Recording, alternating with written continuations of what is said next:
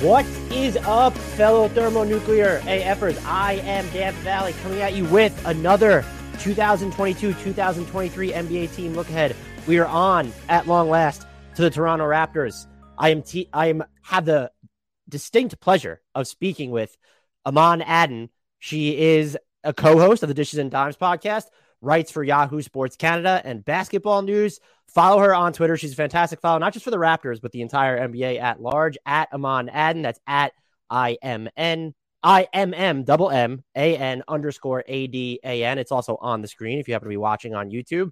Um, and it's also in the podcast description as well if you need to go check that out there. I have many questions about the Raptors, but the most important question I will ask you how are you doing? I'm good. How are you? Uh, we were just talking about how we had this long, in air quotes, off season, and it felt like it just flew by relative to the past two off seasons, which were actually shorter. And one of them was basically not even an off season at all. oh gosh, those last few years are so weird. I'm so glad to be going back to like regular NBA programming. I am too. Um, I did tell you though, like I don't know if I'm ready for the regular season this year for some reason. Like I just feel like I don't have a great hold. I'm so high on every team that it's just like this isn't okay. Every single team, I'm just like, oh, they're gonna smash their over. Forget the math. Everyone's just smashing the over. So I don't know what's wrong with me this year. I'm too optimistic, apparently. I feel exact same way. And like I know this is my bias seeping through, but like especially so with the Raptors, I'm like Tampa throw that out, right? Like bubble we're throwing out for everybody. And I'm like, last year they barely had fans in the arena for half the season. Like this is like the full true season. So I'm like, scrap everything that happened the last three years. This is it. So I'm yeah, and look, they do. I mean, to be fair, they have probably, if not the best, but like one of the three to five best home court advantages in the league. So to not have fans is like a pretty freaking big deal. And to get to get them back, um, has to help out. I don't know if you saw it, but like you know, like the the GM survey that came out. Yeah. which everyone loves every year. Uh, so they, um, it was like who has the best home court advantage, and the Raptors were number one. And I'm like, this is a troll job because they didn't have fans in the arena last year. Like, that's got to be it. And I hope that that is true. I'm gonna pretend that that's the case. Uh, hopefully they put that thought into it. I'm just still that survey among the many things. I'm still trying to grapple with Anthony Davis being voted as like a breakout player, was in like the top five, and then I know he was good, but the second or one of the top three defenders in the league, Andrew Wiggins, I just was like, okay. First of all, it's clearly Precious Achiuwa at this point. So obviously, obviously, um, I love that. Um, so like people were bringing up like years past, and they had like, uh, who, what player would you want to have on the team five years ago? And five years ago, the answer was Josh Jackson, who was I felt that in my bones too when I saw that. I was like, you know what? Half decade ago, me was probably so drunk on Josh Jackson. Which on the Raptors roster, so Masai Ujiri once again finding a way to win. Uh, and look, they're going to just turn people around. We I mentioned before we started recording too. Uh, the 12 month about face on Precious Achiuwa went from one of the worst basketball players alive to well, how many All NBA teams is he going to make for his career? Um, so I, I wouldn't put it past the Raptors at this point. I did want to start by asking you if you just had any thoughts or general impressions about their offseason that are, are sticking with you uh, entering the the regular season. Yeah, I mean, they stood pat pretty much just in terms of like if you're looking at the East landscape and you're looking at the Atlanta Hawks and what the Cleveland Cavaliers did yeah, the Raptors got out Otto Porter, and that I think is a great get for the Raptors. it's so funny because like I feel like for years people are like, well, the Raptors need a big, the Raptors need a guard, and like constantly what Masai Ujiri and Bobby Webster do is go out and get the exact same guy. you know what I mean? Um, and that's exactly what they did this last off season. And um, honestly, it's it's what I expected for them. And just to plug something that'll be dropping either tomorrow or Monday for Yahoo Sports Canada, I did I'm doing a video essay specifically on the fact that for the Raptors, them building is standing pat uh, and just keeping their options open because prior like prioritizing flexibility is what they're doing. Um, while like all these other teams kind of lock themselves in and give up their assets for Donovan Mitchell or Dejounte Murray, the Raptors are like, no, that's not what we're here to do. And so then you weren't surprised that they weren't more aggressive in you know, non KD division, just because they were clearly tangentially mentioned in that. Um, you weren't surprised that they didn't like more aggressively pursue another like ball handler, shot creator type. Not even if all. he was under six seven. Not at all. And for that specific reason, I think that like if they were if they're going to consolidate their pieces to go after that guy, it's going to be that guy. And like that's no disrespect to Donovan Mitchell or DeJounte Murray. I just think, you know, we've seen it with the Raptors before. When they went all in, it was for Kawhi Leonard. and like I feel like I'm not sure that the, you know, there's another Kawhi Leonard on the horizon. There's been rumors that they're interested in Shai Gilgeous, and I can see them probably giving up picks. I, am a huge on Shai, so I can see that being a, a, a move that the Raptors make. But in terms of like what was available to them this offseason, I think standing pat is what made the most sense and letting their six nine ball handlers develop as opposed to bringing in a guard who you're going to have to put the ball in their hands and take away from Scottie and the greatest player of all time, Precious Achiuwa. And what's interesting about the Kawhi sample is there was definitely like the emotional toll of having to move DeMar DeRozan, but the actual opportunity cost relative to what these teams are giving up now for stars was nowhere near what the Raptors would have to fork over right now for a Donovan Mitchell. Yeah, it was a, a, couple of things. One, one, yes, the cost was not at all that. Like, I love Jakob Poeltl. Would love to have him on the Raptors. That was someone that I was interested in them going after. Um, He's taller yeah. than six nine, though. So is that allowed, or? Yeah, that's a good question. That's I'm waiting for question. Christian Koloko to get waived for being an inch too tall or whatever he winds up being. uh, future All Star superstar Christian Koloko. Are you one of our YouTube commenters? They've been, they've been pretty his... bullish on him. Sorry, go yeah. ahead. No, I'm saying we need to use his full government name, which is future All Star superstar Christian Koloko. so you mentioned building for the Raptors is getting better. So, what are you looking to see from year two, Scottie Barnes, who I think, aside from Pascal Siakam, and maybe more so than Pascal Siakam, you could make the case is just the single most important player to their trajectory right now? I mean, yeah, I, I would agree with that. But also, even with saying that, I'm kind of like, have fun, Scottie. Um, just because there are so many other pieces that are um here's the thing if Scottie takes a big leap that we're sort of expecting, if it happens in his second season, great. I think we're just fast forwarding the timeline with, mm-hmm. you know, the Fred VanVleets and the Pascal Siakams who are 28 at this point. But even if it doesn't happen this season, which I'm not necessarily expecting to happen this year, I think that we're sort of looking at guys like OG taking another step. I think Gary Trent has a lot riding on him this season to take that extra step. I think for for Scottie, Ideally, he improves his ball handling. Ideally, he improves his playmaking. I think we're going to see a lot of reps with him and the bench in sort of those hybrid lineups because that's what you sort of project him to be. And in the starting lineup, it was very clear at times that he was like I don't know what the fifth option would be. Quadriary? No, that's four. I don't. I don't know what the fifth option would Quintentiary? be. Quintentiary? I don't even like it. Quintentiary. um, but it was quite often, and I, I think that what you're wanting from Scottie Barnes is a little bit more aggression because you don't want him to fall to being the fifth guy. Uh, so just more aggression, and from him, improved ball handling, improved playmaking. We've seen it a little bit in the preseason where uh, Nick Nurse has him running with the bench, and the experiment has not been great um, from Scottie Barnes. It is a learning process. It is a growing process from him. I think the first game of the season, he didn't go for a two for one, which, like, if you're in the Raptors world, that's like the biggest sin that you can possibly do is not go for that two for one. And like, I don't, I'm not the biggest fan of it because, like, oftentimes you're getting two terrible shots. Um, but when you're a team as that struggles as much in the half court as the Raptors do, maximizing every single offensive possession that you can get is key. And like mm-hmm. just little learning things like that that you're seeing from Scottie Barnes that he just doesn't have the feel for necessarily. Um, maybe Delano Banton, also future superstar all star, maybe does. But um, so yeah, for Scottie, I think the growth is in his playmaking and in his ball handling and knowing when to be aggressive. But I don't know that we're going to get this major leap from him that people are expecting. I think we should probably temper expectations and handle him with a, a little bit of kid gloves and he's working from such a it's the same thing with Cade and Mobley where you would they get better but they're all working from such this astronomically high baseline. How much better are they supposed to it's not going to be that typical year two jump. So i would agree with you there. And so i guess i had this listed later on but you would be in favor of even if there's a struggle let's go the baptism by fire route and still play him in lineups where he's the primary ball handler. Because when you watch him you can definitely see how he benefits from being on the floor with a Pascal Siakam or a Fred VanVleet, but it's probably let's just go through these motions and like all Scottie everything for at least like some stretches of game, even if it ends up sucking.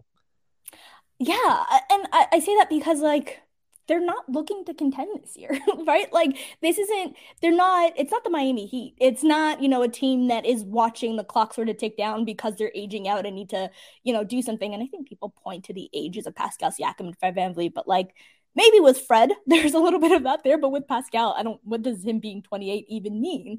Um, so I think that because the Raptors do have time to develop, I don't see this as like a non-development year. I think some people were like, last year was your development year. This is your year of putting everything together. I kind of look at this year as like a, a continuation of last year, which is such a bold statement to make. But um, I, I think that it's going to be a little bit of trial by fire, but um, or baptism by fire.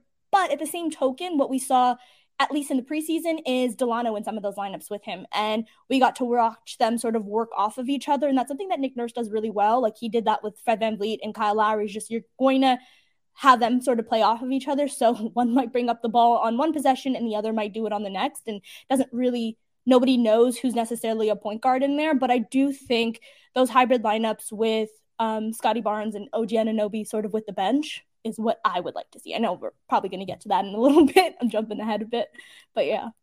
Uh, so is this the year that we see OG Anunoby take on and succeed in this larger offensive role? He's made incremental steps and then expansions to his game, but when you're looking at decision making on drive, sometimes like the handle there too, um, is he capable? He threw um, I, is this the year that we get the bigger role from him on offense where it's sustainable and you look at it and you're like, okay, like this is, I feel like every year with OG Anunoby is, oh no, this is the year that it's all coming together. Yeah, this is the year that it's all coming together. Um, I, I, do think a lot of it does sort of fall on like, what does Scottie Barnes look like? If we're not expecting that major leap from him, well, that's going to mean more touches for OG Anunoby.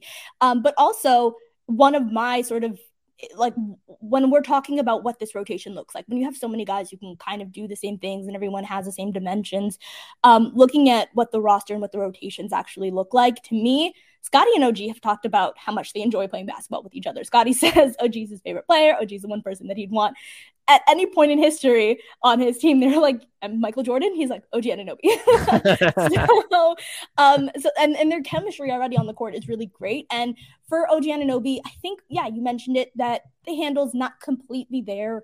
Uh, the playmaking ability is not completely there, and I think he's sort of your play finisher, and you want to develop Scottie Barnes is your play starter. And so those hybrid lineups that feature both of them, and you get your shooting from OG Anunoby, um, and he gets to sort of be featured uh, as part of the offense without necessarily starting uh, possessions and just sort of finishing them like a Gary Trent in the starting lineup, I think sort of benefits OG Anunoby. Uh, he, OG Anunoby had this like kick out to Gary Trent Jr. against the Bulls that made me swoon, and I watched it like 32 times because it was just it was like controlled mm-hmm. chaos with the way that he threw it. But then there's also just sometimes he'll be in open space and like he'll throw the ball away somehow. And i just can't i i i'm still a believer but i was like such a bullish believer heading into last season. And i guess the stop and start nature of his season made it hard for me to like get higher on him but that is just my biggest question there. It would be like to be able to streamline I think for both him and Scottie Barnes, if like that's the way you're structuring your bench units that you're alluding to, is yeah. a bunch of re- or three reserves with OG and Scottie Barnes. That you know might make me a believer more so in both of them at that point. It it was last year is so interesting. I don't know if you're hearing an echo here. Is it just me? Uh, I do not hear an echo. Okay, good. Do you hear um, me echoing? Is that what the problem? I is? hear myself echoing, but that's disappeared. Okay, we're good. Um, uh, I think for for someone like OG, I was going through the numbers because I was uh, working on something um, about him to start the year, and my gosh, like I don't know if you know how like bad some of those numbers were. He was in the eleventh percentile in terms of like efficiency and ISO possessions in the regular season, which is like not ideal. Um, and and then as a crazy person, I decided to go through and watch what each of those possessions were I couldn't do all of them. There were 101 oh possessions. I did not do all of them. I stopped after the first couple of games, but I just assumed that a good chunk of them came at the start of the year when Pascal was down and a lot of the offense ran through OG Anunoby. And in those first two games, he went two for 17 um, on what you would consider like sort of self created baskets, right? So, um, in any sort of self created, and it was like, it was brutal to watch, but also the spacing on the court disastrous. Mm. and so, like, um, they were starting Goran Dragic at that point. They had literally 4.5 basketball players um, that could that could play. So I'm like, how much of that is noise from two for 17. We're talking about 101 possessions, not a whole lot, not a giant sample size. And when your first few games, I, I stopped after that point. I was like, I know this is going on to like game five. self harm like, at that point. That yeah, it like it was it was sadistic. Um, and so or is it masochistic? I don't know which one is for yourself. Both, I think. But... so I, I stopped after that point, but just like watching it, I'm like, okay, how much of this is just OG Anunoby can't really do this for himself versus okay, he's really operating in absolutely no space and just with three basketball players around him at most.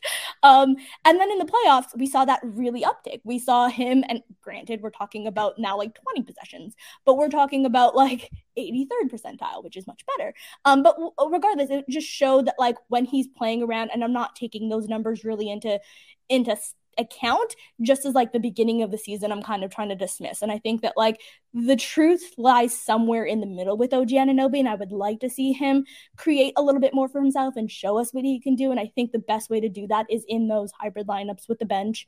Um, and so yeah, it'll be interesting. But I, I think that Scottie and OG are who you kind of pair together and you let them run with with the bench guys. What does Pascal want to be a top five player in the NBA? Siakam what does his next gear look like? Does he have a next gear? And if he does, what does it look like? So um, I am incredibly high on Pascal Siakam. I feel like with with Raptor fans, and I'm talking like I'm so optimistic about this team. Lord knows what what's going to happen this regular season, but like, whereas I feel like lots of people are high on what Scottie Barnes can do this year, or high on what OG Anunoby can do this year. I'm kind of like they're question marks, and they've got a lot to prove. All my stock two guys. Precious Achiuwa being the greatest basketball player of all time, maybe not this year. um, but like a lot of it is in what Pascal Siakam can do. Now, top five player is a, a, an astronomical leap and something that I no, probably not. But um, in order to get to that point, what he would need to do is develop a pull up three. That that's it. Like if he can do that, and he can just absolutely be unstoppable. In fact, like looking at OG's numbers in ISO situations. And like some of his pull up numbers made me really appreciate what Pascal Siakam was able to do in negative spacing. um, like I was just like, oh, Pascal's pretty good. Um, when I saw what what OG's numbers sort of look like there. But I think for Pascal, if he's looking to make that next step, it's really that. And um, honestly, like looking at his pull up his pull up numbers were not bad last season from two. they were bad from three.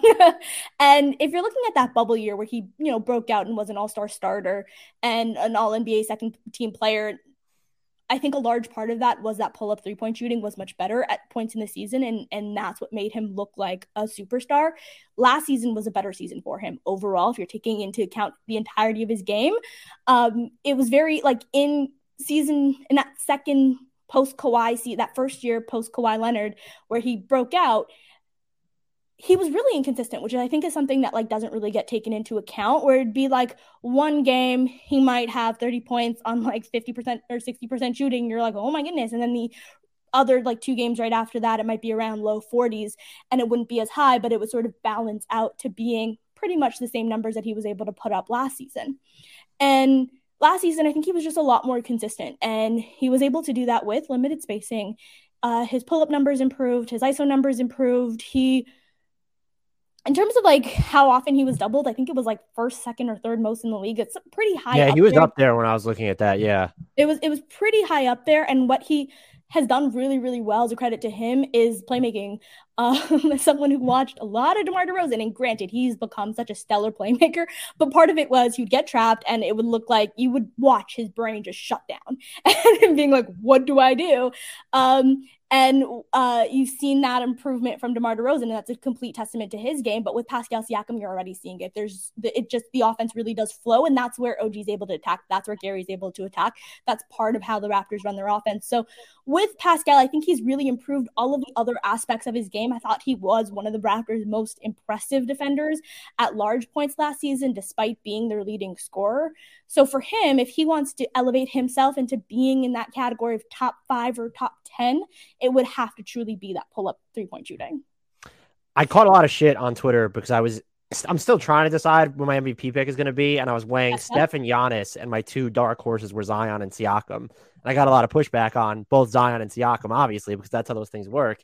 Uh, if he has a pull up three, though, and given how well he defended last year. And I feel like some of the stuff he does on defense fades into the abyss because of just the Raptors having all these like sized players who are wreaking havoc all over the place. Um, I think he could enter that discussion. I just don't. The pull up three stuff, um, and he shot, I think we said like 36.5 on catch and shoots last year from deep, yeah. which is like, that's fine. You'd like it to be a little bit higher. Um, why have his like pull up three point attempts actually dipped? Is it a function of his role, the spacing? Like when you go back a couple years, like he was up to like two attempts a game, right. then it dropped. And last year, I think he was at like half attempt or like 0.8 attempts per game or something wildly low. It, I, I, I do think that like, it, see that that's going to be eh, one that's going to be one thing that sort of op- changes the Raptors offense. I think people keep pointing to like why don't the Raptors run a lot of pick and rolls? Why don't the and I'm like they don't really have anyone who can pick and pop. Like none of their bigs can actually like you trust them taking that outside shot. If he can show that he can shoot off the dribble from deep and do that consistently, I like yes, he enters that top five. He enters that MVP category. And I do think for him, I think a drop in it was just the Raptors offense as a whole. I just and and also like to point to those numbers that you were talking about two seasons ago, I think one thing that people sort of lose is like he came into that season or he came in that off season his goal was to truly improve his three point shot and especially off the dribble and he had a full summer kind of he had a championship shortened summer because of the, because of the championship but that was his like an actual summer to work on that mm-hmm. and then these last two summers he's had none like we talk about how short it was for everybody else but he had shoulder surgery last year so he didn't have anything and then the summer before that was the Tampa year where everything was sort of out of whack for the Raptors, specifically more so than any other team. And so he, this is his first actual summer. Uh, he also had a groin injury. So this is the first actual summer to work on his game. And he's been doing that all year with Rico Hines. And I think Pascal knows that taking threes off the dribble, pull up threes um, needs to be it. And even his catch and shoot numbers, they're a little bit funky. Yes, they're not bad, but they were not bad from the corners. and yeah, I think yeah. that sort of brings it up. Um, and everywhere else, and even in this preseason, the Raptors, I think it's it's um it's been sad to watch their three point shooting, and it's kind of tempered my expectations a little bit with this team. But I think hopefully as things start to roll around, it'll be a lot better. But with Pascal Siakam, I think the shot is the main focus of his game. I think that opens up the entirety of the Raptors offense if if he does bring that in. So do we just buy Precious Achiuwa as this ultra switchable, rim protecting, rangy defender who can bring the ball up the court, jumpstart the offense from the top of the key, shoot threes. Like, are we just are we buying this now? And has he somehow like over the past few months just gotten a lot faster with the ball in his hands? I was watching a lot of the Chicago, like I think it was the Chicago game, and I'm just like, I don't remember him moving this quickly with the ball in his hand. I don't. I mentioned this already. I don't remember in recent memory a player's perception who has changed more in the past 12 months um, for me at least, than like this Precious Achiuwa. I just like you said, he was considered a zero level scorer at some point last year. Now look at what he's considered. A, zero level scorer, which is like the funniest and meanest thing that you can call somebody, but um, was very true for Precious Achiuwa. In in his rookie season with Miami, he made one three. One three. And then post All Star break for the Raptors in his second season, post All Star break, 40% on four attempts per game what? Like like what like what does that even mean? Um but beyond that has he gotten a lot faster off like uh, okay so i say that i speak fast. Precious achiuwa plays how i talk. Like it's i sometimes i'm like i need to watch a game at 0.75 speed because and i think the last time we were here we talk about how i watch everything kind of sped up too because everybody talks too slow you're you're you're like Netflix watching habits, whatever you want to call it, or like that is gnarly sicko behavior. Two times speed or one point five times speed on like One, visual stuff. That's why. if it's a documentary, documentary, something about people talking slow where I'm just like, all right, let's go. Um, but like not a not a scripted thing, you know. Uh, I'm just I'm, picturing I'm like watching movies person. on like two point five times speed. Like, um, but no, he he plays at two times speed. It's a lot of fun to watch. And I basically anytime that I was in front of a microphone last year, I was like, listen, this is the thing about Precious Achiuwa. He reminds me of my niece, who was a toddler. Last year she was two years old. Uh, sorry, Precious Achiuwa, but this is the most apt comparison I think anyone can make. And that's like anytime I saw her, she like completely developed into more of a human being than she was the last time that I saw her, even if it was just like two or three days ago. So like I would see her and I'd be like, you can use those words, like you can string a full sentence together, you can stand up straight and walk. Like um and that's what it's like watching Precious Achiuwa play basketball, where you're like, you didn't know how to do that yesterday. like, like you really did not know. Which is like, I think it's the most apt comparison that you can make, especially since she was like the toddler of the basketball word, world. And like his trajectory has been insane. And it really did start with, you know, shooting threes in the corner. And then he expanded to the wings. And then he started taking them at the top of the key. And like it started to expand that way. And then I think it was Nekias, um, it was Nekias who wrote this brilliant piece, and he was talking about Precious Achiuwa as a terrible finisher. Um, like all the all the areas that Precious has improved, but one of his sort of drawbacks is the fact that he finished on par with like a Fred Van VanVleet, who is a foot shorter than him and one of the worst finishers in the league. And and then the playoffs came, and he was hitting Joel Embiid off the dribble, and you were like, what? like, what is the trajectory of this man? Uh, and all that's to say, Precious Achiuwa is kind of like he's just fun. Um, I don't know what he'll become. I don't know where he ends. He might be the greatest basketball player I've ever seen. He might be the zero level scorer who just sort of rebounds into what he was, but is an elite defender who can play every single position, is quick enough to hang with guards on the perimeter, is strong and big enough to be the Raptors sort of nominal five, even if he is only six nine. Um, defensively, he's shown that he can be everything, and offensively, the growth and the step that he's taken. I honestly, last season, if it was precious on a fast break, it was a turnover. You didn't know how. You didn't know how. You were like, is he going to dribble off his foot? Is he going to throw the ball away? Like, how it would happen would be a complete question mark, but that it was a turnover, guaranteed.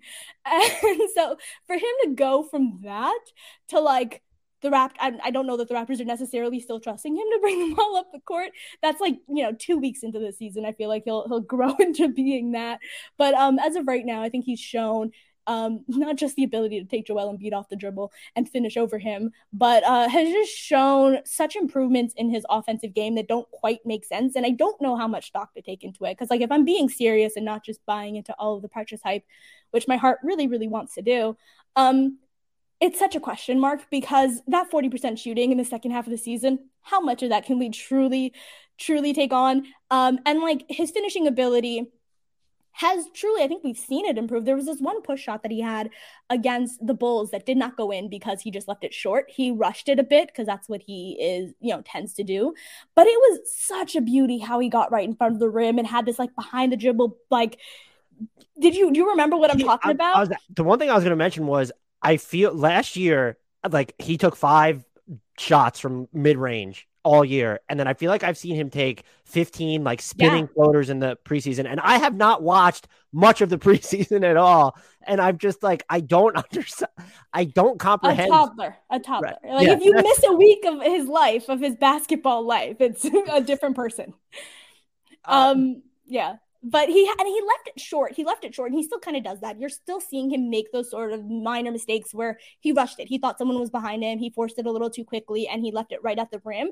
But his ability to get to his spot, get directly in front of the rim, and have like he, if he had just taken a, a breath and you know it was a push shot, um, it would have went in. But that from someone who can still not catch an oop that's not a part of his game at all. like, but can take someone like can bring in moves like that and just sort of work off the dribble in that way. It's, it's why I don't know what to make of Precious Achiuwa, and I don't know that anybody. If anyone tells you they know what to make of Precious Achiuwa, they're lying. Like, who knows? Yeah, his his skill set at this point is just like very indescribable, I guess, or or the ceiling on it. Uh, if it sustains though, like through the this season, like what everyone thinks he is now, I I just I don't even. I'm running out of words. I, I can't even put anything. What, what is he? What, what is he right now? Like, is it is it the forty the forty percent three point shooting? And is it you know he's shown that it's not just in the corners. He you know expanded his range quite a bit. Is it adding that? Because if he does that, I think the Raptors like wherever sort of level you put them in, if they can add another even if it's not 40, even if it's in the high 30s, I think that kind of changes the outlook of the Raptors when they started off the season with three people that they really trust from deep. And then if you add his like ball handling and like still not an elite playmaker, but just like the mid breaking down the defense when they're set stuff with the ball in his hands is just I that's I'm that's what I'm struggling most to wrap my head around. If he's doing that, doesn't make sense. But you're like, if he does that, I don't know. Hashtag All NBA vote. What is it? Hashtag NBA All Star with NBA vote. Like NBA vote. Yeah. like I, I don't know what to make of Precious Achiuwa, but it's it's a lot of fun to sort of watch. He's kind of, and I think a lot of guys are like this for the Raptors. They're kind of the cherry on top. When we're talking about your Scotties and we're talking about your Preciouses, I kind of treat them like I think with Scottie, you know that his growth is going to change the trajectory of the team, and you kind of expect that he'll become, you know, uh, uh, the Raptors are hoping that he becomes their superstar one day. Doesn't mean that it's necessarily going to be this season, but whatever he becomes kind of changes what the outlook of the team is this season. And and so that's kind of like the cherry on top necessary for this season specifically. With Precious, that's a complete I that's a complete cherry on top. If he becomes a superstar, great. Um, probably one, that would be one of the most unlikely superstars. let's just say makes an All Star appearance at some point. That immediately becomes one of the most unlikely All Stars in NBA history. He was when we say zero level score, it sounds mean, but it was like it. You see, his impact on the defensive end was apparent right away, and like the fact that we like the team has OG Anunoby, and you talked about it with Pascal Siakam on the team, and we're still talking about Precious as probably being their best defender. Um, and I like I don't know what to make of that, but like it might be OG, it might be Precious, but like the fact that he's in that conversation and it has a real sort of case to make, um, you know, with his ability to guard the fives, although OG can do the same. Um, it, it, like to add in the offensive part of his game, breaking down the defense. Like just uh, honestly, that push shot just lives in my head rent free right now. Um, and I'm so glad he didn't hit it because I would be um, making his MVP case right now. um, moving on to the other MVP case we need to make. Malachi Flynn breaks a bone in his face, and then Delano Banton becomes a future superstar after that. He did have like moments during the early portion of last season where it was like, oh, the Raptors found someone else. Again, uh, I have not gone back and watched nearly as much of him as I have as Precious Achiuwa because one, why would I? It's Precious Achiuwa. He's must see TV. But what has most impressed you about him in the preseason? And then the other thing is, do you think that he's now sort of guaranteed himself a spot in the rotation, especially because when if the Raptors start um, the lineup that they they plan to, you don't have any ball handling really come. Well, I guess Precious Achiuwa, you don't have any ball handling other than that coming off the bench.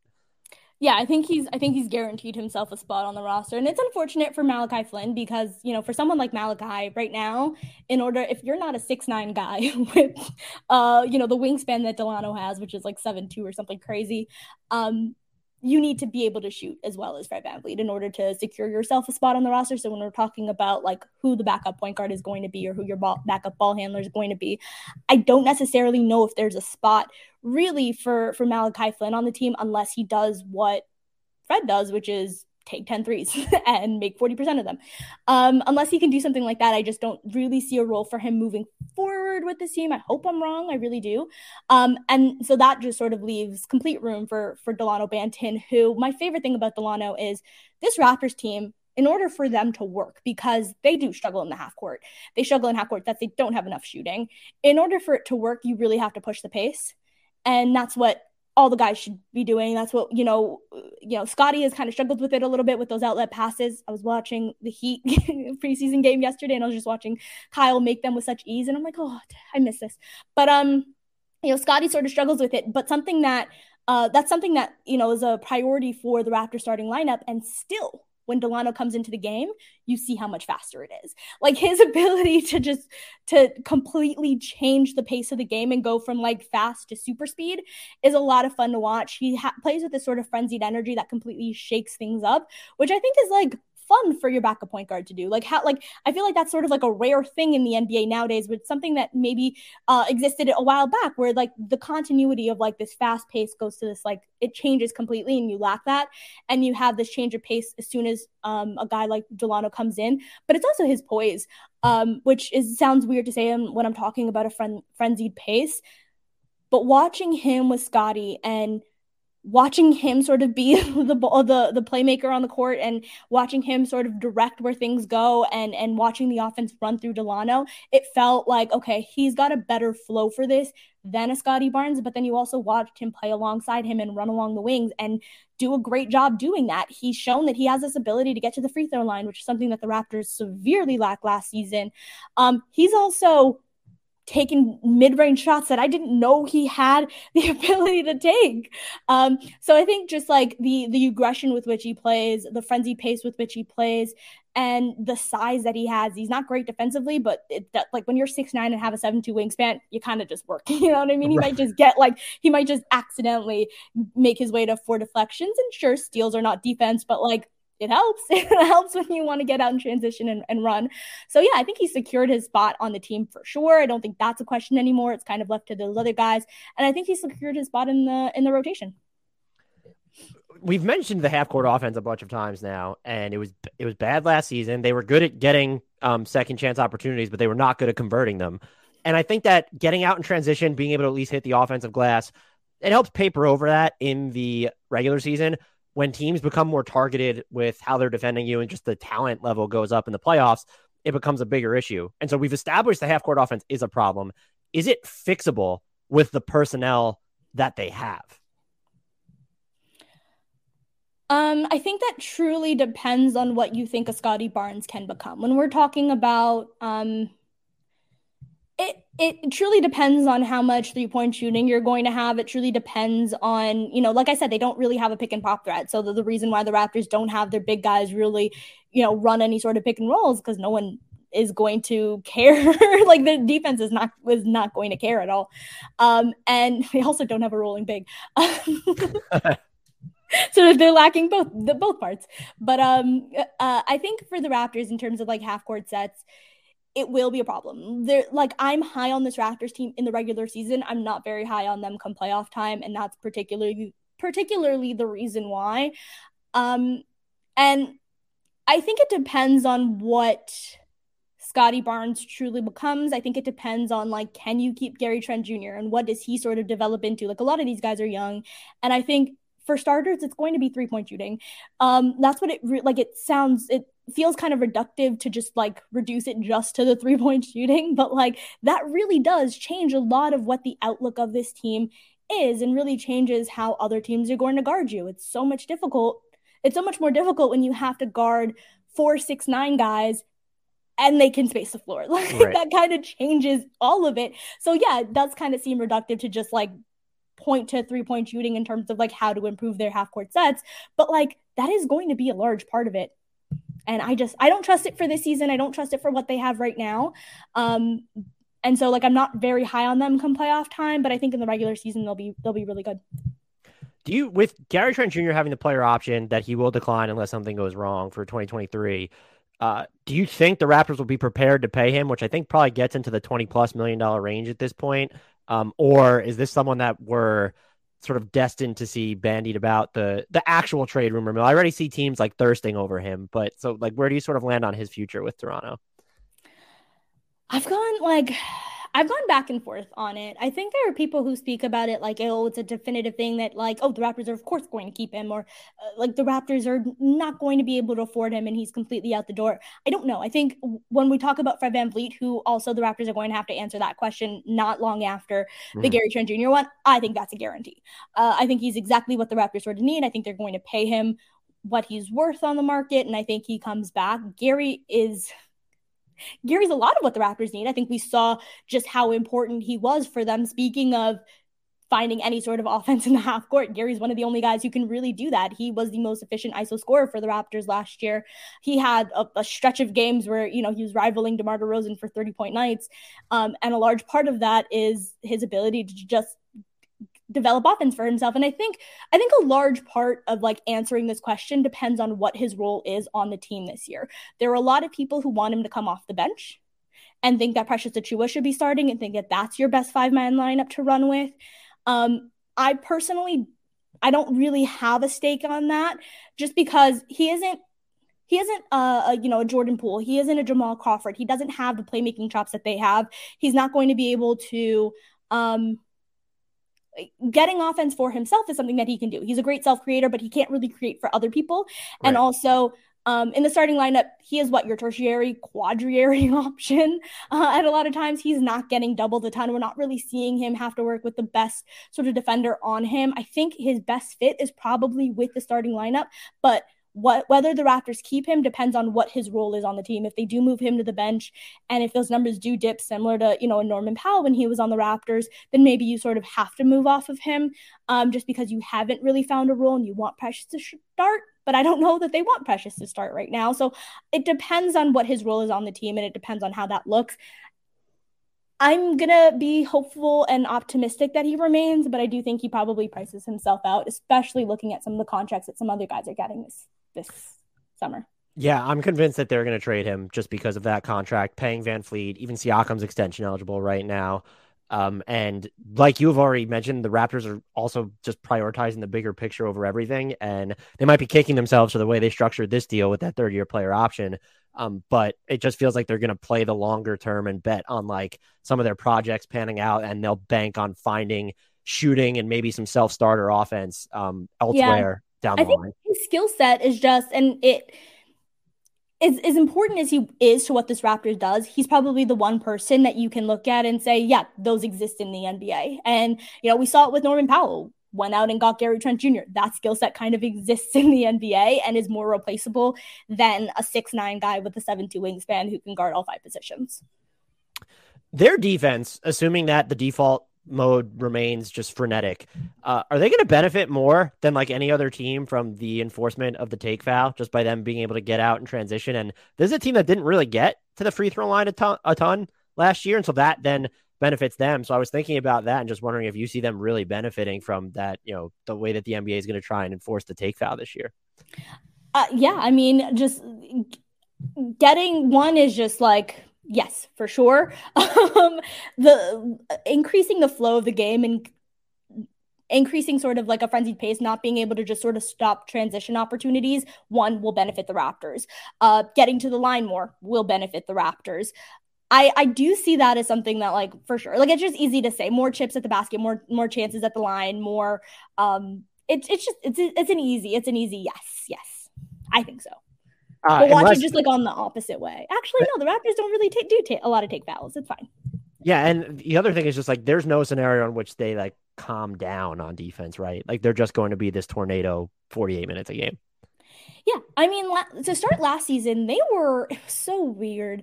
Um, especially because like I had to pod about the Raptors and write about the Raptors, and nothing they were doing made sense. Because you look at the team and you're like, good defense, bad offense. And instead, they were like above league average in terms of their half court offense to start the year. and was yeah. Like, what? And they were a bottom 10 defense. And you're like, I, I don't know. Um, but at the second half of the year, that all sort of changed, and you actually saw what the Raptors looked like when their bodies were healthy uh, and they got more guys back. And to start the year out, why they were so bad defensively, part of that is because they played this frenzy styled offense, right? Like that's what it was. They gave up, they give up the most amount of corner threes, but they also block the most amount of corner threes. Um, Hashtag Chris so, Boucher forever. Hashtag Chris Boucher. Um, and so that's just like that's part of the Raptor scheme is just to be as frenzied as possible. And the reason why they were so bad last year is because it's very difficult to work um, a, a rookie into that type of scheme and they didn't care. They were like, you know, Scottie, you're going to learn. Like we might struggle initially, but you're going to learn. And also a guy like Gary Trent Jr., who, yeah, somehow had the reputation of being a good defender when he was in Portland, but then came to Toronto and was like, yeah, we don't defend like this in the Western Conference. this, is not the defense I had to play in the bubble when people thought I was good. Um, and, uh, which is like I'm paraphrasing, but it's kind of a real quote from him. He was just like, "Yeah, we didn't. It wasn't this. It wasn't this intense out west." Um, and so having to work those guys in to the defense is why it was so bad. And Nick Nurse is like, I don't care that I have a rookie on my team that has to work into this. I don't care, Gary Trent Jr., that you're struggling. Um, and like even in years before that, um, the Raptors had Stanley Johnson and um, uh, Rondae Hollis Jefferson, and they didn't get a single like minute in the early season. And we were like, why aren't they getting a single minute? And Nick Nurse is like, we play a championship level defense. If they can't keep up, they can't play. And I'm like, they're only in the league because of their defense. Like, what do you mean Stanley Johnson can't crack your defense? But like Nick Nurse is like, we're going to play this level of defense. You either keep up or you're out. That's what the Raptors do. And I don't think that's going to change at all this year. And in fact, in the second half of the season, we saw Scottie really take leaps and strides defensively there. And um, having Pascal back Fred was hurt, but having like all of your guys back really did sort of change what the outlook was. And I think in the second half of the season, they were a top six defense. And that's with a lot of guys being injured. So yeah, I think we're just going to see the same frenzied approach. Uh, are there, uh, well, per our YouTube comments, Christian Koloko is also a future All Star. Uh, any early impressions of his game? Uh, does he even get a chance at like cracking this rotation tangentially? Is he going to one day lead the league in shots blocked outside the restricted area? What is what is the lowdown on Christian Koloko? I'm thoroughly impressed with Christian. Uh, I honestly wasn't sure what to expect, but like he does kind of project to be a great rim protector and like watching him play in in you know these preseason games with the team i honestly thought he was just going to be completely out of his depths and yeah sure he's a rookie but he truly can like he's he's stronger than i thought he would be. I was expecting someone who came in with like more of a pascal siakam sort of like frail frame but no he's he's a lot stronger than I thought he would be. He kind of knows where to be in spots as well defensively, which is something that like you don't really expect. And granted, he's still a rookie, um, but I do think that he'll probably get some minutes. Um, Nick Nurse kind of does that with guys and just sort of throws them out there. And you know, what did you call it? Baptism by fire. I think we're going to get a little bit of that, but he'll see a lot of time in in the 905, and they're known to produce all NBA talent. So who knows? Uh, does this team have any strengths that you don't think are getting enough uh, attention leading into the regular season? It's really interesting. So, because the team really does consist of six nine guys with seven two wingspans, it's kind of easy to see what their strengths are. it's like right. it's kind of easy to look at them and be like, these are your strengths, these are your weaknesses, and like yeah they're kind of that's kind of what it is i think uh, as a unit coming into it i think people are sort of underscoring or at least when projecting where the Raptors finish, I think people are underscoring the continuity. They're the one team I think that truly comes in with the same starting five. At least they made the playoffs last year. Good that point. will be starting in this year, and I think, um, and they've also all been practicing with Rico Hines. I'm not sure how that's legal. I'm not complaining. like your your assistant coach and your entire team basically practicing with each other for the majority of summer. Um, so they're coming in with real sort of reps um, and just the continuity that like you look around the Eastern Conference I can't think of another team that has the same starting five last season that will be coming into this year and and playing the same. I'm not sure that one exists. Yeah, Milwaukee maybe, but Brolo missed most of the year there. Yeah, that's a thing. Yeah. Um, yeah, that, that's a it's not one I consider. So that's that's a great point. Um, the ten man rotation for this mm-hmm. team. That's one of my favorite exercises to go through leading into the season, trying to figure that out. For the Raptors, I had penciled in seven locks with Fred VanVleet, Gary Trent Jr., OG Anunoby, Scottie Barnes, Pascal Siakam, Precious Achiuwa, and then Otto Porter Jr. Are those players all locks if everyone's healthy? And how would you flesh out like those final three spots? I think Khem Birch has to be in there as well. Okay. Um, Khem Birch is healthy. He was not healthy last season, and um, and that was very apparent. Um, he's also like when we're talking about the Raptors and their ability to sort of maintain a semi decent offense, you mentioned it, it's because they just attack the glass. Um, and his offensive rebounding chops is the best on the team. Uh, I don't even know if that's debatable at this point. Like he's just fantastic at, being there and getting it.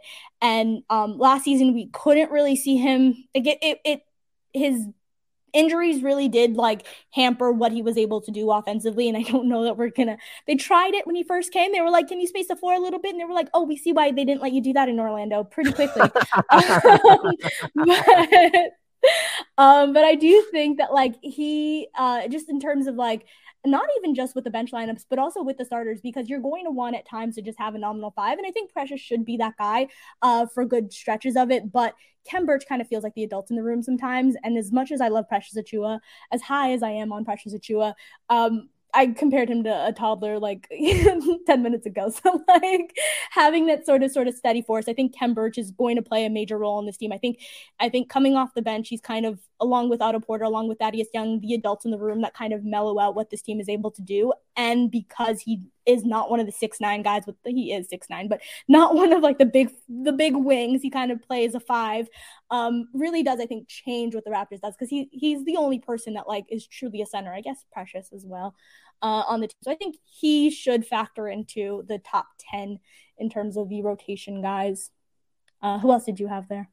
Um, so the other two that I would have penciled in, I had Banton since we were talking about him already, and then like is Thaddeus Young guaranteed minutes here? Yeah, I think so. Thaddeus Young is so important to what this Raptors what, what this Raptors team does. I think so. I think just with like his playmaking, um, I think with his shooting, uh, I don't even know what it what what it was at, but like very clear that the Raptors just needed him on the court at times last year. He was the adult to sort of settle things because his skill set is kind of exactly what you need on this team. Like I, I honestly coming in, um, him coming in last year, I was like, yeah, if he could be the Bulls Thaddeus Young, but like, I don't, I don't even remember him on the Spurs. Like, what did he is he done?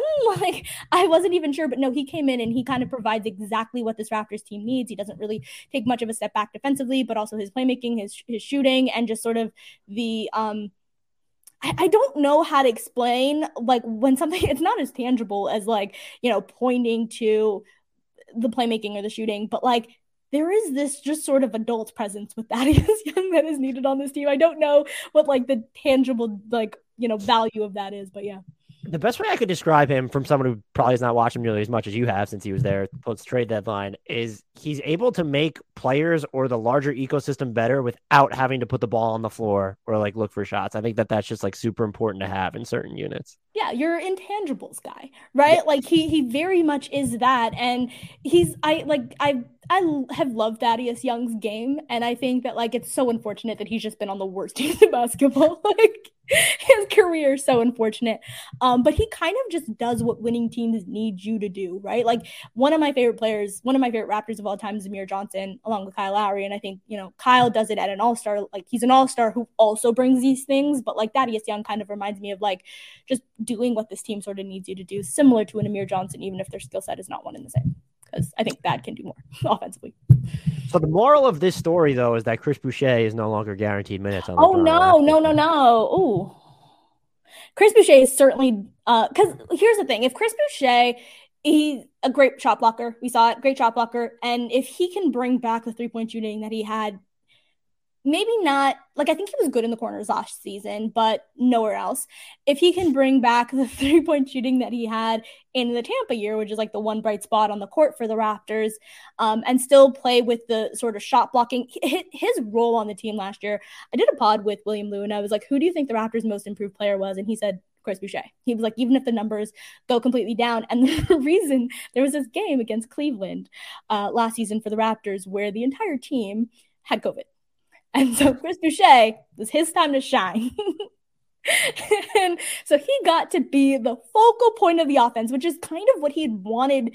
It, I'm putting words into his mouth, but like at the start of the season, he was taking way too many shots. It was just like there's 20 seconds left on the shot clock. You are not Pascal. Like, what are you doing? like, what, the, what? Like, thought he was Kobe. Fadeaways over two defenders. Like, like you know, like he was trying to be the tween tween hezzy splash guy on the court, and it was like, um, taking way too many threes, like really, really throwing them up. And and then the game against Cleveland happened where um, the joke was that like, and it this is true, Nick Nurse was meeting some of the guys for the first time that were going to be playing for the Raptors in the locker room the night of the game. So like, uh, COVID, uh, a pandemic, and uh, basketball is is uh, you know an interesting thing. But in that game where half of the team were just meeting each other for the first night. Chris Boucher was the focal point of the offense, and the Raptors lost by 50 to the Cleveland Cavaliers. And that was a changed Chris Boucher's game for the entire year. He was like, I am not Pascal Siakam. I've learned that tonight. He had some comments. I wish I had them here, but there were really great comments where I think it was an eye opening game for him where he was like, I can't do that actually. Uh, and from that moment forward, it was great. He like was your sort of garbage man. He was attacking the glass. He was going up for second chance points. He was blocking shots. He was running the court. Like he, the Raptors play with such high energy, and Chris Boucher is the exact sort of guy that they need. It fits in perfectly with the ecosystem. So I think he probably, I, I mean, he certainly gets um, some time. And I think what we're sort of banking on is there's always going to be one person out for the Raptors because of how frenzied they play. So there you go. That or hopefully, even though the roster is not dramatically different, uh, we're not going to see Nick Nurse run the starters into the ground by logging like 49 minutes per 48 minute game this year. Oh yeah, I, I I don't I don't foresee that. I truly like as last season, Chris Boucher was terrible to start the year. Like I'm gonna be completely honest. There's a reason why William Lou called him, you know, the the MIP by the end of the season is because what we saw in the beginning of the year and what we saw at the end of the year, he put ahead of Precious Achiuwa. um, but like also Precious, you know, was a completely different player to start the year to at the end of the year, Pascal was obviously hurt. So, like looking at the Raptors roster, there was only like four names, unless you trust Goran Dragic, which um that the Raptors could truly play. And and like now with the Thaddeus Young trade, with Khem Birch being healthy again, with your starters being healthy, and Scottie Barnes, you know, taking that next step, Precious taking that next step, the Raptors really do have eight or nine guys, ten or eleven guys that they can truly trust. So this is to some extent matchup dependent and probably especially for them, but what do you envision as their go to closing unit? Is it going to be just the starting five or are they going to, you know, wedge Precious Achiuwa in there somehow? I mean, how do you close games without your best player, you know? It's uh, the, the age old question. Um, it, it's interesting that you asked the closing lineup. I do think Precious is going to get a lot of time there. I don't know if you know this, but on Raptors Twitter or on Raptors just world in general, the hot topic is what is a starting five? Don't know why it's as hot of a topic as it is. Uh, and I think the the question is very similar to like what's your closing five. I do think that Precious is probably going to slot in more a lot of times in that sort of closing five. And the reason why it's a hot button topic right now is everyone wants the Raptors to start a big. They want Precious Achiuwa to start and they want Gary to move to the bench. I don't care. And I don't know why people are making such a big deal about it. I do think it's going to be matchup dependent. That's something that Nick Nurse has done. When he first came in, he was like, Serge. He has a fluid five. He doesn't have a starting five. He's a exactly. He has a fluid five. That's what he did with, you know, Serge Ibaka, Jonas Valanciunas. That's what he was going to do with uh, Pascal and OG until Pascal became too good. Um, and I, I think that that's probably what you're going to get this season as well with Precious and with Gary if you're going up against Joel Embiid, yeah, you're going to probably start Precious Achiuwa. But on nights that you're not, you're probably not going to do that. Um, and um, so yeah, so I think I think your starting five is going to be the same starting five that you had last year, and I think your closing five. A lot of nights, I think you're going to probably slot in Precious ahead of Gary. I think the defensive numbers have kind of proven, and that five man lineup, you know, people have been talking about their defense. They played 45 minutes last year. Raptors are so hurt. There's like really no right. data to really pull from what they were able to do. Like Precious with the rest of the starters played 45 minutes uh, as a five man unit. So there's not a lot of data to look into. Their offense was really not great, but their defense was incredible in those times. So I think we're going to see a lot of that. And in times where Precious is not starting, it's just going to be Gary in there because of what he sort of unlocks for your team offensively. Like, why not put your five best guys out? The point you make about lineups in general amongst Raptors Twitter, I definitely understand it. And it's certainly with starting units can be pointless. Closing units, I guess too, you could play the matchups. I think that is more instructive because you know in closing units, even like starters, there are going to be like a certain number of locks on a team. And so it's how do you flesh it out from there? I will say watching the Knicks, I've grown appreciation for who's in the starting lineup because it can impact how the rest of your rotation plays out because we just assume these coaches are going to stagger. They won't play their starters a ton of minutes. But if you're starting Evan Fournier, well, Quentin Grimes um, and uh, Immanuel Quickley and Cam Reddish, they're starting off at a minutes deficit, especially because you know Tom Thibodeau is also going to play Derrick Rose a bunch off the bench. But I do agree with Raptors Twitter sentiment that the starting lineup is overrated. And we, we all know that. I mean, Nick Nurse doesn't give a fuck about setting actual lineups. He'll just, he'll futz and fiddle with those. This question is, I think, stupid for this team because it's their default. But is there a weirdo, quirky, bonkers, off the beaten path lineup you want to see Nick Nurse try this year? Vision six nine, baby. no one under six nine on the court. yeah, I, like uh, maybe can we figure out a way to get like Precious Achiuwa as the primary ball handler surrounded by shooters? So it's just Precious Achiuwa with what we're gonna have to stash Gary Trent Jr. off the ball. We'll call OG Anunoby a shooter for these purposes. Chris Boucher is a shooter. That's auto now. Sorry, Gary, you're you don't meet the height requirements. Oh, we're yeah, going right. all six nine. We're running out of trustworthy shooters though pretty quickly, but six five is too short. Um, and here's the thing: as much as we believe in Precious Achiuwa, Precious Achiuwa believes in Precious Achiuwa so much more. so if he is on the court with those guys, he will be. It doesn't matter. Like he is running the offense. All right, so let's have Pascal Siakam there standing in the corner while Precious Achiuwa just runs the half court offense. I'm game to see that. I would be so down. You have you have OG as your two, of course. You know, so you've got him sort of camped out in one corner. You've got Precious. Do you have like who are we gonna have? We're gonna have um Boucher as your five, of course. You know, and he can he will maybe he can't shoot, but he will shoot. So that, oh like yeah, that, there's there's like the um my favorite thing about both Precious and Chris Boucher is like you will go five games in a row with zero assists between them. Um, and like, despite like, I don't know, 10 shot attempts per game. Um, yeah, they're, they're not ones to really pass the ball. It'll be fun to watch, you know, playmaker precious considering, you know, it, he's the star of his own show and everyone else is just there as decoys. Oh, and Otto Porter Jr. would work. There we go. Yeah, that's so your three point shooter. You have him. He's six nine and can space the floor. Sorry, Gary. And so we just have to make sure that Pascal Siakam doesn't get in the way of Precious Achiuwa's ball handling, because then we would have to pull him and just go with somebody else.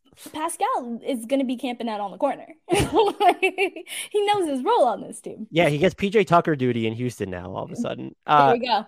As we're recording this, Toronto's win total over under is set at forty six point five. Would you hit the over or the under on that? Over. Uh, here's the thing: the Raptors um have gone over their win total for Vegas. I think 10 of the last 11 years or something ridiculous like that. Basically, Kyle Lowry's entire tenure with the Raptors, except the Tampa year.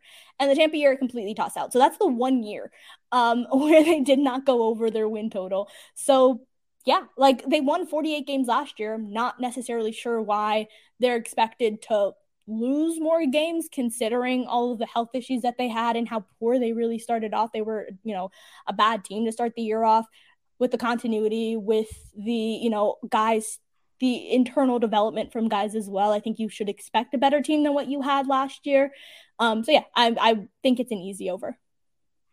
Uh, I like I've hit way too many overs doing these podcasts, so I, I actually did our win total over under podcast for every team, and I stuck with the over on the Raptors. It just seems so easy for me for all the reasons you outlaid. I guess wins could be tougher to come by in the East with sort of Cleveland on the come up and like what if the Knicks are better, but I think it's an easy over. My question to you though is not how many teams could be, but how many teams would you expect to be better than the Raptors in the East this season? I think that's like I guess my question to you just to sort of clarify, are we talking better in terms of more wins in the regular season? Yeah, just, just, like seeding team? because I think honestly, okay. I, I, might put the Raptors higher in my seeding pecking order than I would in like my playoff threat level at this point because of their half court offense that's exactly where I am with the Raptors. I don't think that they're going to be, you know, I, would not be surprised if they lost in the first round. Like that's kind of where I have them pegged at, which I'm sure a lot of Raptor fans are not going to be totally, you know, happy with that. But I think that there's just way too many teams that are really good in the Eastern Conference. I think like I can see them winning more games. And in fact, I do believe that they'll win more games than a Miami Heat but I think the Miami Heat would destroy them in a playoff series. Like I think the Miami Heat are a better team than them in the playoff series, but you know, Jimmy and Kyle's age, I think the Raptors are not going to take the foot off the gas. And I can see a team like Miami not necessarily needing to gun for that one seed because they just did that a year ago.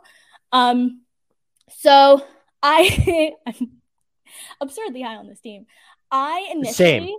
I would only have, for the record, the Sixers and the Bucks as the teams that I would actually pencil in okay, front of them. Okay, because I was going to say I initially had them as a three seed. Right, because Bo- Boston and Miami and even Cleveland are could be's, but in terms of just, I would predict this. Um, Boston's just high on Cleveland doing it. I'm in exceedingly high on Cleveland, but it's when you're integrating someone who's so prominent and so new.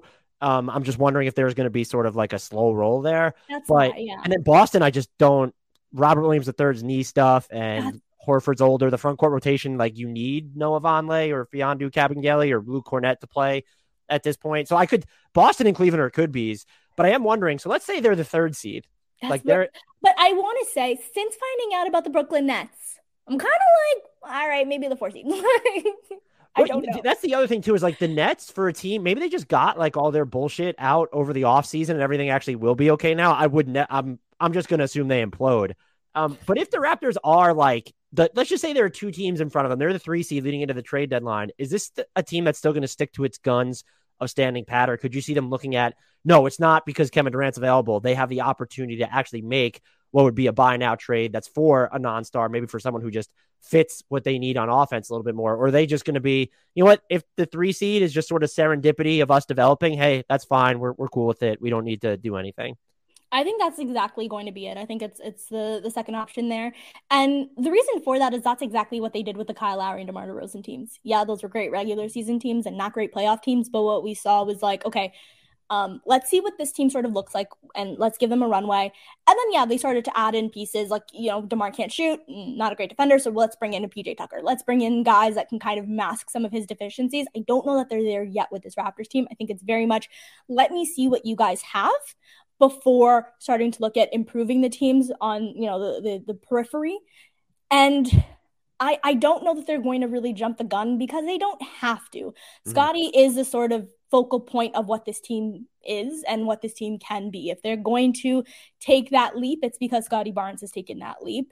Um, I'm not really expecting it for this season necessarily. And I don't know that the Raptors are really in a rush considering he's 21. So um, I think for them, it's just like, let's continue this. Because I think you look at Fred and you're like, yeah, he can continue being, you know, a, he's going to be playing off ball a ton. He can continue just throwing up shots.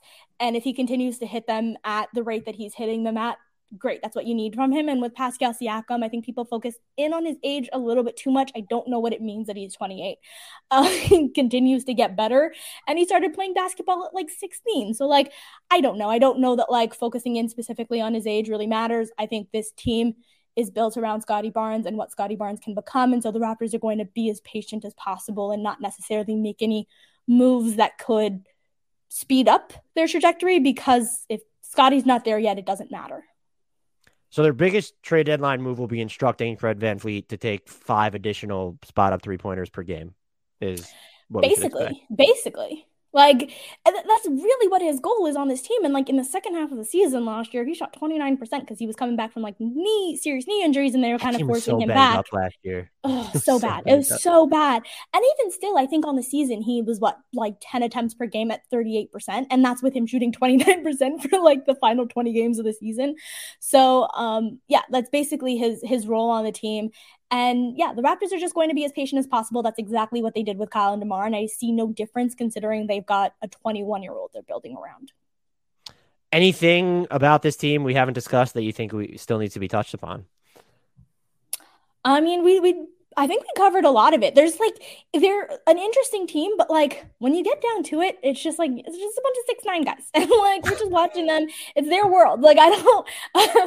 there's not much. There's not much else that makes the Raptors besides their insane length and what they're able to do defensively. Defensively, just by playing such at such a frenzied pace and just sort of closing the gaps, and you know if they can open up space on their end because I think part of it is like, yeah, you're closing the gaps on the defensive end, but also on your offensive end as well, because then you guys can shoot at all, uh, which is kind of the problem with having guys with such long limbs. Um, but you know, if they can learn to sort of space the floor, if they can open up space on their end on offense, offensively and develop some of their their young guys along, whether it be Scottie or OG uh, or Precious Achiuwa or Pascal Siakam. The the sky's the limit for this team, and I think for this season in particular, it's just watching these guys grow and seeing what they can become. Because even as we're talking about these lineups, some of them played 45 minutes, and people are banking on them as being the starting lineup. Who knows right. with what this team is going to be? We just have not seen enough of it. Uh, Iman, this was great as always. Thank you for giving me so much of your time. In case anyone skipped the intro, you're able to tell our listeners where they can find you and all the great work that you do. Uh, thank you. Uh, yeah, so you can find me on uh, Yahoo Sports Canada. I host a, host a Raptors show there. I'm also doing some video content for them, and I'll be writing for them this year, along with basketball news and just freelancing all over the place. Um, and also check out Dishes and Dimes every week. Um, I echo everything she said. She's a great follow on Twitter too, so go follow her immediately. And as you know by now, I will be spamming your DMs in the future, maybe sooner than you think if Precious Achiuwa winds up in the All Star, MVP, All NBA discussion. Yeah, let's, let's do it. Well, the entire All NBA team will just be Raptors. Also, entire All Defensive team will just be Raptors. I'm here for it. Let's manifest it.